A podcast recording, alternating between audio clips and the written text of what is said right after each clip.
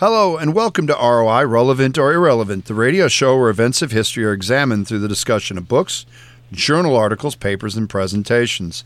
Then historians and history buffs ask the question what is relevant or irrelevant in today's world? My name is John Keeley, and this is the podcast segment of the show that is not broadcast on station KALA. Our noted guest for the 424th show is Dr. Nancy Priester Hayes who will be talking to us about her paper, Precarious Paradise, Toolesboro, Iowa. Our history buffs for today's show are Jay Swords and Ed Broders. And Ed, being that you are an expert on the environment and the prairie, you get to start us off this time. Thanks, John. I'll try to live up to all that. Um, Keep working at Nancy, it. Nancy, um, I have a couple of questions. One is, you've restored this prairie. What was it before that?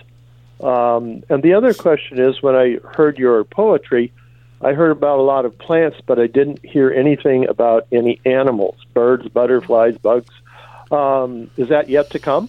If you like, it certainly can. Sounds like great introduction, Ed. you guys must have talked. That was a setup. No, but I'm just kidding. Please do. So, um, yes, of course, the critters are very important to me.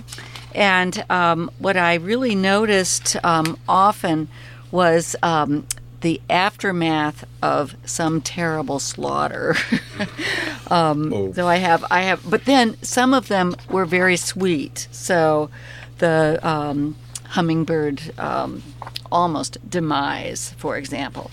But often it had to do with a hawk swooping in and and grabbing a bunny.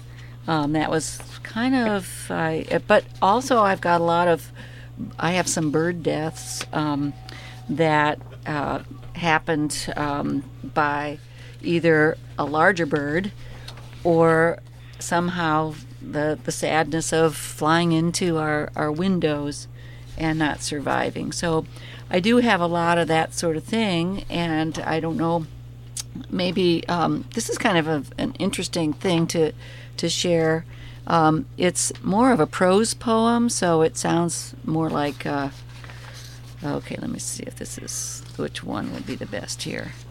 Um, oh, okay. No, no. I think I will. I'll, I'll read. This is what's interesting is in the winter with the snow, you can track these animals, and you can see sometimes um, interesting um, remains of some um, massacres. Um, so I really um, picked up on those. But this one is called Thinking Wild in January. So new snow tufts the grass paths around and through the prairie. Southwest winds bandy seas of tencel blue stem. Shaggy Canada wild rye, so I'm doing the plants here, bob along inside paths, off white against red gold blues, switchgrass, and all these are my favorite plants. Leaves spiral straw bright in the breeze, their spray against much taller Bayer trifurcated bluestem culms, lords of this tall grass prairie. But on our walk this morning, we concentrated on critter paths, matted down, six inch wide miniature highways running the length of our human five foot trails, actually longer as they enter and exit from woodland networks to the north, from a token acre of state sponsored prairie to the east, and a stand of walnut trees, American cranberry and brush to the west, a windbreak along our neighbor's field. The critter trails, smooth, hardened by frost, form arteries down the people paths, about a foot in from the prairie's edge. No foot, claw, paw, or hoof tra- traffic at, that, at the moment. They avoid us, who are they? Where are they? When do they ply their well worn ways? Every so often, perpendicular secondary routes emerge from woods and, brid- and brush, crisscross the main paths, disappear into the dense grasses. I imagine critters peek out from grass of brush, brush cover, assess the wisdom of accessing their little roads. Are we so different? They too encounter trouble from time to time. Evidence this morning the fresh kill in the prairie clearing where our inner paths intersect. Wide flung tufts of soft gray fur, a snow white rabbit tail, a small ragged scrap of sinewy flesh, still red. Take the broad way at your own risk. Marvelous. Jay, you got a question? Yeah, that's that's a good prelude to Yes. Halloween right there. Uh, more of that. Yeah. I like that. I have a lot of these. Yeah, well, you know, nature's a tough old lady. I'm telling Yeah. you what. Ghoulish does not bother nature Yeah, for yeah, a second. Nope, does not.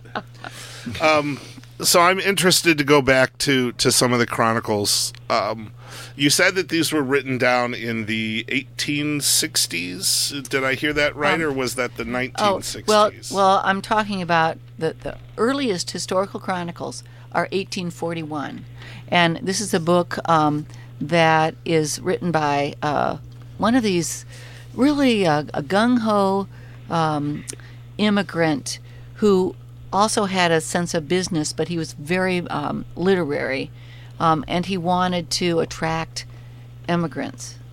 So he wrote a couple of books, and the earliest one has the earliest descriptions that were published of the bluff and the mounds, and actually the the land that belongs to to us now, which had been then since 1876 planted in oats and then corn and soybeans as you know along with just about all the other crop um, fields around us.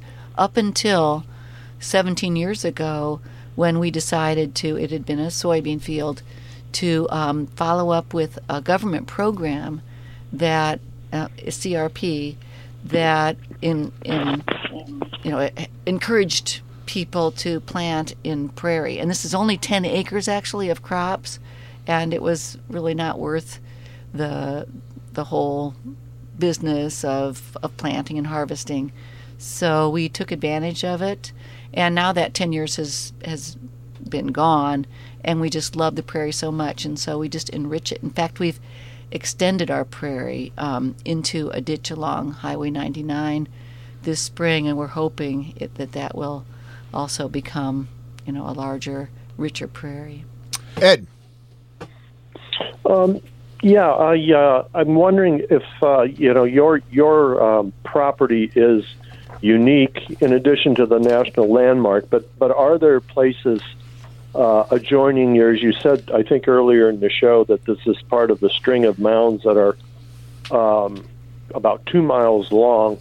Um, what's be, are there any of those left, and are people just leaving them alone, or what's what's being done with those properties? Do you have a sense of that? I sure do. In fact, we've been working with the Office of the State Archaeologist um, as well as with the Louisa County Conservation Group, um, which I, I kind of uh, interned with. Um, and they are very keen on, and, and I sponsored a, um, a lecture by a, a woman from the State Archaeologist's Office about what to do when you find it, whether it's um, skeletal remains or you find something you think is a mound, um, how they want to keep track of everything, and um, you end up with some support to not put something into cropland um, from the state.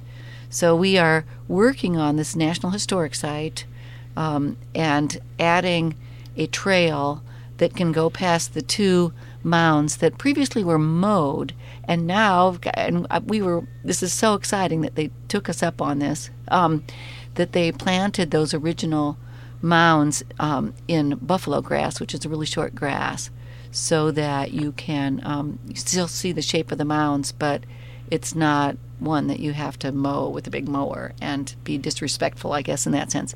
So we have a trail going that they're putting in the back. So there are actually eight mounds um, along the bluff, and there are two that are adjacent to the two that are already visible that they are going to clear carefully. I mean, you can't take roots out, but you can take the trees off and try to plant something like daylilies or something that will keep from eroding. And then our property has two more mounds. One we call the whale. It doesn't sound very respectful, but when you see snow on it, it, it looks like this huge white whale and an appointed one. So we're working uh, along with lots of other people.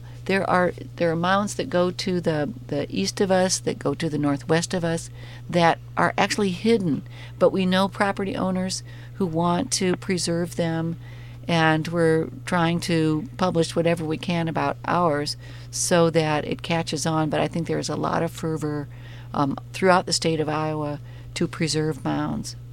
Okay. And is there is there a Native American uh, or is it American Indian tribe that is you know claiming that these are our ancestors and you need to talk to us? Unfortunately, no. There are there's no DNA connection with what they have found in these 2,000 year old mounds.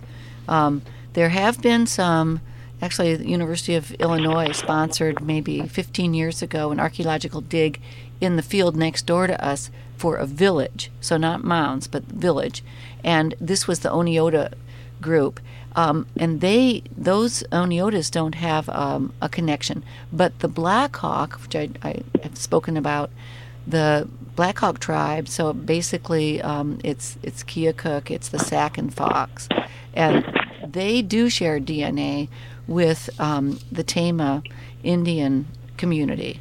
So if if we were to do anything that had to do with the Black Hawk era, that would have a connection. Now, all of the relics that were found, the skeletal remains, were um, re- reburied in unknown spots. You know, they, they of course did that, and they, they still do that. Um, but there were no actual connecting tribes for for those. Okay. We would like to thank our noted guest for the 424th show, Dr. Nancy Priester Hayes, who has talked to us about her paper, Precarious Paradise, Toolesboro, Iowa.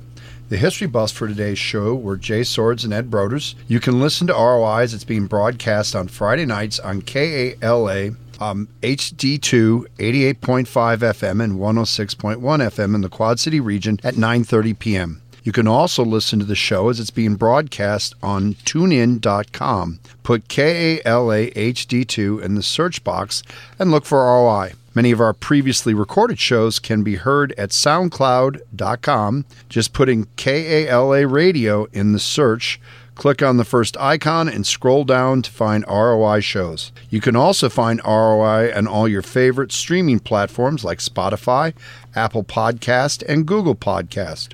ROI is being recorded at station KALA St. Ambrose University.